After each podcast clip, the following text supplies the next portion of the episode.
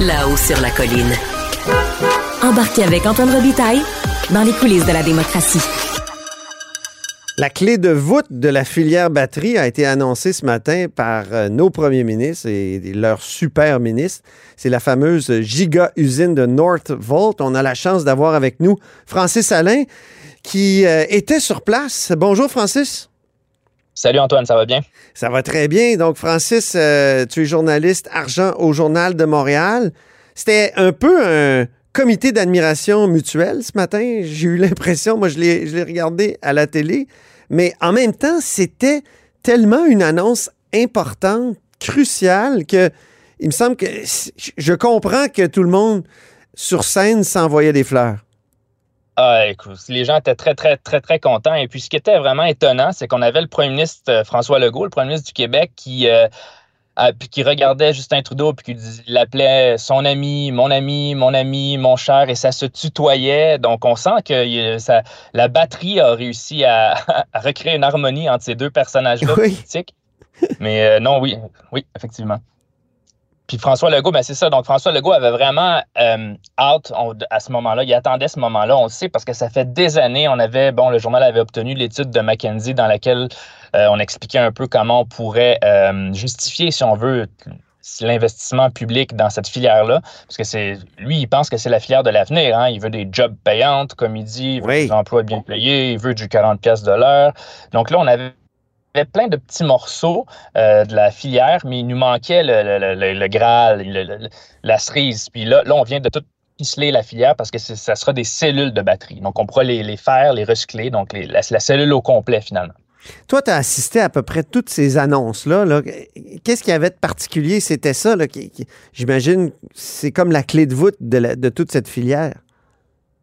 Effectivement, parce qu'à chaque fois, on, annonce différents items de, Bon, il y avait POSCO, GM POSCO. Euh, on, annonce toujours des, des, composantes de la batterie. Puis là, on dit, bon, ben là, aujourd'hui, on annonce certaines composantes. Euh, ça vaut cher, ça a de la valeur, mais ça reste tout le temps un peu. Euh, abstrait, mais bon, c'est un petit bout de batterie, là, c'est difficile à, expliquer. Puis les politiciens, ils, font, ils sont bons, ils, nous expliquent ça, ils font de leur mieux, ils nous, nous illustrent ça. Mais là, aujourd'hui, on a vraiment la grosse usine. Donc, c'est pas, c'est pas une usine de quelques centaines d'emplois, là. C'est une usine de 3000 emplois, 318 euh, euh, terrains de football américains.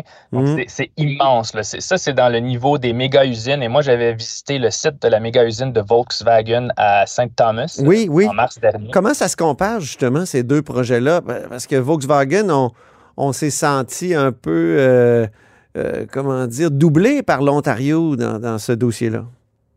Effectivement, c'est l'impression qu'on avait. Euh, ensuite, le Fitzgibbon disait en entrevue, non, ben, la discussion a duré pas, pas longtemps parce qu'on n'avait pas ce qu'il fallait à ce moment-là. C'était juste une question d'électricité qui n'était pas là au bon moment, finalement. Mais là, cette fois-ci, euh, l'annonce est faite. Et puis, on a, nous, notre usine avec des milliers d'emplois, notre, giga-usine, notre méga-usine. Mais c'est... Euh, c'est ça, c'est des investissements comparables, Francis, mais pour Vaux, on n'avait pas l'électricité. Là, on l'a. Ça, c'est un bout que j'ai pas compris. Ben, justement, là, ce qui se passe, c'est qu'on a, on a comme un peu, on a changé un peu de ces derniers mois, là, on a vu le ministre Fitzgibbon et puis, euh, ben on a vu euh, Michael Sabia arriver à la tête d'Hydro-Québec.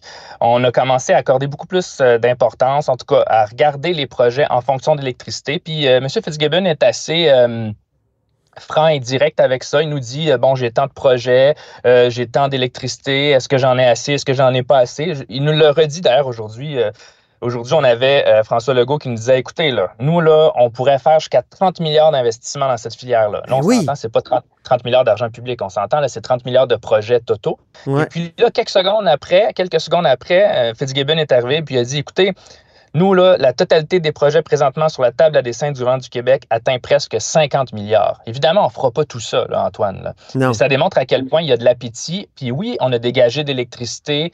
Et puis, euh, effectivement, là, donc c'est une, une, zone qui est quand même près de Montréal. Donc, on n'est pas, on pas à Sept-Îles, on n'est pas à Bécomo, on n'est pas à Ojibougoumou. Là. Mm. Donc, on est près des grands centres. Donc, il y a moyen d'avoir cette électricité-là, si on le priorise, si on l'octroie. OK. Euh, oui, ça, c'était impressionnant quand il parlait de 30 euh, milliards. Euh, c'était un peu nouveau parce que là, il y a 15 milliards d'engagés, d'après ce que j'ai compris, pas en argent public, mais en investissement totaux. On pensait que c'était 30 milliards au total, puis c'est ça, Fitzgibbon est allé dire, euh, ça va être euh, beaucoup plus. Exactement, jusqu'à 50. Puis bon, nous, on avait calculé à la mi-septembre qu'il y avait 1,4 milliard d'aides publiques de toutes sortes qui avaient, euh, qui avaient été faites. Donc, si, on calcule ça, tu sais, c'est ça. Donc, il y a vraiment beaucoup d'argent qui a été. Euh, Combien ça va nous coûter juste pour euh, Northvolt? Ben, c'est ça. Là, ce qui est intéressant avec euh, cette histoire-là, c'est que, bon, nous, on avait sorti euh, il y a deux semaines, moi, j'avais obtenu euh, des documents, des informations qui disaient que le gouvernement était prêt à mettre 1,4 milliard dans, là-dedans, dans Nordvolt. Et puis là-dedans, il y a un petit peu de tout. Là. Il y a de l'équité, il, y a, il y a des prêts. Puis là, aujourd'hui, le, gouvernement a détaillé ça. Donc, il est arrivé puis avec un petit peu plus de détails. Ah. Fitzgibbon, il a dit, bon, il va avoir sur le 1,4 million, il va avoir 400 millions de subventions, puis 1 milliard de prêts d'équité. Fait que souvent, on va, mettons, mettre 200 millions pour acheter le terrain. Après ça, on fait un prêt pardonnable. Le prêt pardonnable, selon le principe de Fitzgibbon qui a développé, c'est vraiment, si tu crées le bon nombre d'emplois, ben, on te pardonne. Si tu crées pas le bon nombre d'emplois, ben, il n'est pas pardonnable. Ça reste un prêt, il faut que tu nous rembourses. Donc, il y a tout ça.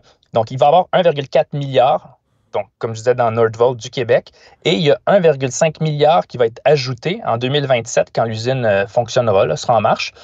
Ça va être lié aux opérations. Donc, ça, c'est un. Comment dire? C'est vraiment pour répondre à l'IRA, c'est l'Inflation Reduction Act aux États-Unis. C'est que chaque batterie qui est fabriquée puis vendue, le gouvernement va donner une petite aide.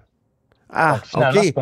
Donc, il y a une aide qui est liée à, euh, comment dire, les opérations, qui est lié aux opérations. C'est pas, ils n'auront pas tout l'argent tout de suite, là, euh, au moment de la construction. Il va falloir vraiment qu'il y ait une, euh, une opérationnalisation puis un début de marchandisation.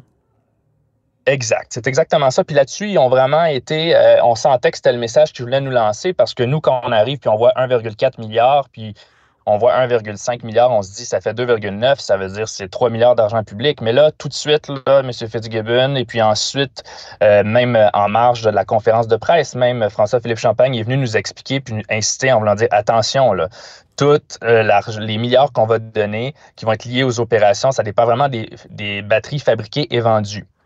Ce que lui ne disait pas, mais qu'on comprenait en parlant d'autres gens autour, c'est que l'IRA pourrait tomber peut-être que Joe Biden, le président américain, va dire on arrête de subventionner à fond euh, cette industrie-là. Si Trump arrive, clairement, Trump a dit que lui arrêtait ce style de, ce style de, de, pratique-là commerciale. Alors, si tout ça tombe, le Québec ne fera pas ça. Tu comprends? Donc, si, si, si l'IRA tombe demain matin, il y a zéro aide liée aux batteries fabriquées et vendues. Et puis ça, c'est dans le contrat. Nous, on nous a dit que c'était dans le contrat. Donc, ça pourrait aller jusqu'à 3 milliards d'aides publiques, mais c'est ça. Il faut s'entendre, c'est pas nécessairement. L'aide publique en tant que telle, prêt-subvention, c'est 1,4. Le, 1,5, c'est vraiment lié à la batterie fabriquée et vendue. Quand on regarde ça, on trouve qu'il y a plusieurs avantages. On complète la fière batterie, on l'a dit plusieurs fois. On saisit la révolution technologique. On valorise notre électricité propre. On valorise nos ressources aussi, parce qu'on va transformer des ressources qu'on a sorties de nos mines. Euh, c'est une entreprise, oui, qui est jeune, mais qui a des clients. Euh, c'est une, technologie qui évolue, mais il paraît que l'usine va être modulaire. On va pouvoir s'ajuster s'il y a une nouvelle technologie. Compagnie suédoise, donc euh, plus respectueuse peut-être et, plus en phase avec nos valeurs. Mais il y a des risques. où est-ce qu'on va aller chercher les travailleurs? est-ce qu'ils vont avoir assez de logements? C'est ça. Puis là, on a parlé, évidemment, ça va coûter cher. Puis euh, évidemment, euh, on, pour l'électricité, on n'est pas sûr. Mais les travailleurs, où est-ce qu'on va aller chercher, Francis? Ben, on, a, on, a, posé, moi j'ai posé la question euh, au premier ministre Legault puis je lui ai dit parce qu'effectivement, comme, comme euh, bon, on est en pénurie de main-d'œuvre, là, l'économie se contracte un petit peu. Alors peut-être que ça va être moins pire dans le sens où les gens vont garder leur. Euh, ben, ça commence déjà, disaient certains économistes là, de Desjardins Marc Les gens commencent à garder leur emploi. Ils sont, ils sont un petit peu plus timides de démissionner parce que la situation économique devient un peu plus calme. Donc tout ça pour te dire que la, la, la pénurie de main-d'œuvre va s'estomper doucement quand même. Et moi, j'ai posé la question au premier ministre. J'ai dit écoutez, on est en, en pénurie de main-d'œuvre. J'ai dit. Euh, euh, je veux dire, c'est pas facile. Est-ce qu'on va les trouver? Donc, lui, ce qu'il dit, euh, puis c'est intéressant, c'est qu'il dit il faut vraiment, ça va être un défi pour les entreprises, mais c'est un, un, énorme avantage pour les travailleurs. Il prend le pari des travailleurs là-dedans. Mm-hmm. Parce que ce qu'il dit, c'est que nos PME, ateliers d'usinage Jean-Guy, ateliers d'usinage Georgette, là, ce qu'ils faisaient avant ces, ces entreprises-là, c'est qu'ils donnaient des salaires assez bas et ils allaient vendre leurs marchandises aux États-Unis. Alors moi, je te paye 14 et 22 et puis je fais des panneaux d'acier, par exemple, et puis j'envoie ça à une heure d'ici. Mhm. Donc, c'est la palette, là. C'est des petits, des petits chiffres d'affaires de 3, 4, 10 millions par année. Donc, il y avait moins de faire de l'argent de cette façon-là avant au Québec. Mais là, ça change. Ça change les usines, les ateliers d'usinage qui n'ont pas leur robot à un million, qui n'ont pas leur grosse machine, qui sont pas sa coche technologiquement. Ils ont de la misère à, à compétitionner avec ce monde-là. Donc, lui, ce qu'il dit, c'est que les travailleurs vont aller chez Nordvolt, ça va être 3000 emplois bien payants, plus techno. Les autres vont être comme obligés de s'adapter et puis élever le niveau de leur euh, capacité technologique et robotique. Ça va être bon pour la productivité, d'une certaine façon.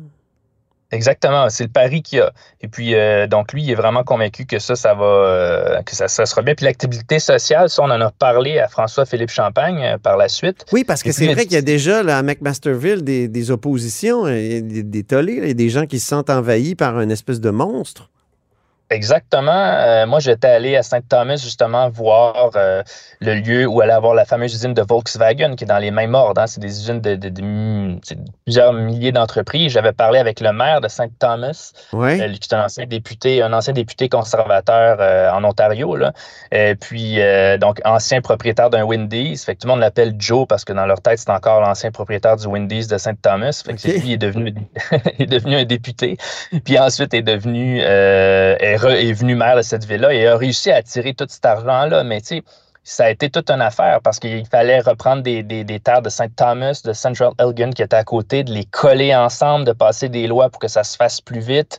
Mais là, ici, ce qu'on avait au Québec, c'était à McMasterville puis à, Saint-Basile-le-Grand. c'est un ancien site, une ancienne usine d'explosifs, le CIL. Ben oui. Donc, c'est un, un, terrain qu'il faut décontaminer. C'est sûr que lorsqu'on. Moi, j'ai été plusieurs fois déjà au terrain. Quand on arrive, on voit une rivière, euh, il y a des animaux, tout ça, mais ça reste que c'est un terrain contaminé.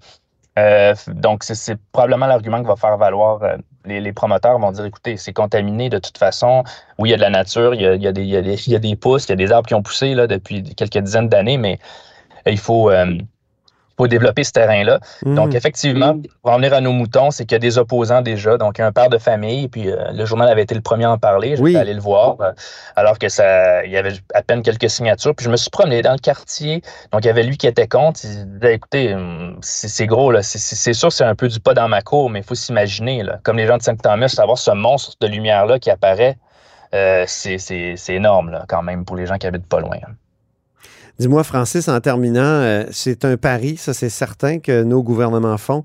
Est-ce que c'est un pari trop risqué? Penses-tu qu'on on risque d'être heureux comme devant, je sais pas moi, la baie James qu'on a évoqué aujourd'hui, ou euh, ça va être comme, euh, mon autre exemple est un peu bancal, mais en tout cas, Minitel en France, ça va être quoi selon toi? En tout cas, on ne veut pas que ça vire comme Nortel, ça, c'est sûr. Oui, c'est ça. Mais c'est sûr que le gouvernement, oui, c'est un pari risqué, puis même M. Fitzgibbon le reconnaissait lui-même. Il y a un pari aussi technologique. Euh, moi, j'en ai déjà parlé aussi au président de quelquefois euh, de Lyon Électrique, Marc Bédard, que je vois depuis plusieurs années dans des événements. Et puis, les gens disaient OK, on a ces belles usines-là, mais tout d'un coup, demain matin, c'est plus du lithium, puis c'est du sel, mettons. Oui, oui, du sodium. Est-ce qu'on a tout perdu? La batterie sodium. C'est ça, la batterie sodium, les Chinois sont là-dedans. Donc, mais ce que me disent les, chefs d'entreprise, c'est qu'ils me disent ben non, on va déjà avoir les machines, on va déjà avoir l'expertise, alors on va mhm. être capable de se revirer sur un dizaine. Donc, il faut, il faut développer ça. Donc, oui, c'est un pari risqué, mais eux jugent que de rien faire, ça sera encore plus risqué. Donc, mhm. euh, c'est quand même un gros morceau que réussit à obtenir le Québec avec la confirmation d'aujourd'hui. Merci infiniment, Francis Alain. Merci Antoine, c'est un réel plaisir. Oui, plaisir partagé. Je rappelle que tu es journaliste argent au Journal de Montréal. Et pour nous, tu es journaliste en or aujourd'hui. Je, je finis toujours par un truc têteux. Salut! Parfait, c'est bon ça. Merci, c'était un plaisir. À bientôt. Et c'est ainsi que se termine La Haut sur la Colline en ce jeudi. Merci beaucoup d'avoir été des nôtres. N'hésitez surtout pas à diffuser vos segments préférés sur vos réseaux. Ça, c'est la fonction partage. Et je vous dis à demain. Cube Radio.